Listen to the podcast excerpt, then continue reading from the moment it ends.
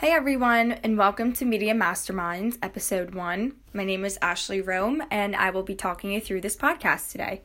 One thing I would really like to talk about is all the big money that's involved in social media, how websites give their core product away for free, and they continue to make money from us anyways, which is a pretty interesting topic that I'll be talking about later on. I also wanted to talk about how Google purchases other companies and how long they've been doing so. For example, Google has been buying one company a week since 2010. YouTube was founded in 2005, and Google actually purchased them in 2006 for $1.6 billion.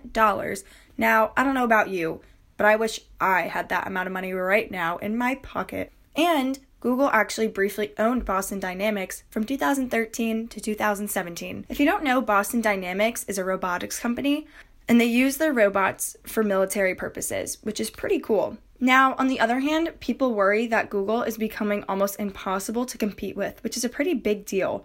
And Facebook, on the other hand, has purchased more than 50 companies. Instagram, example, for $1 billion, and WhatsApp for $19 billion.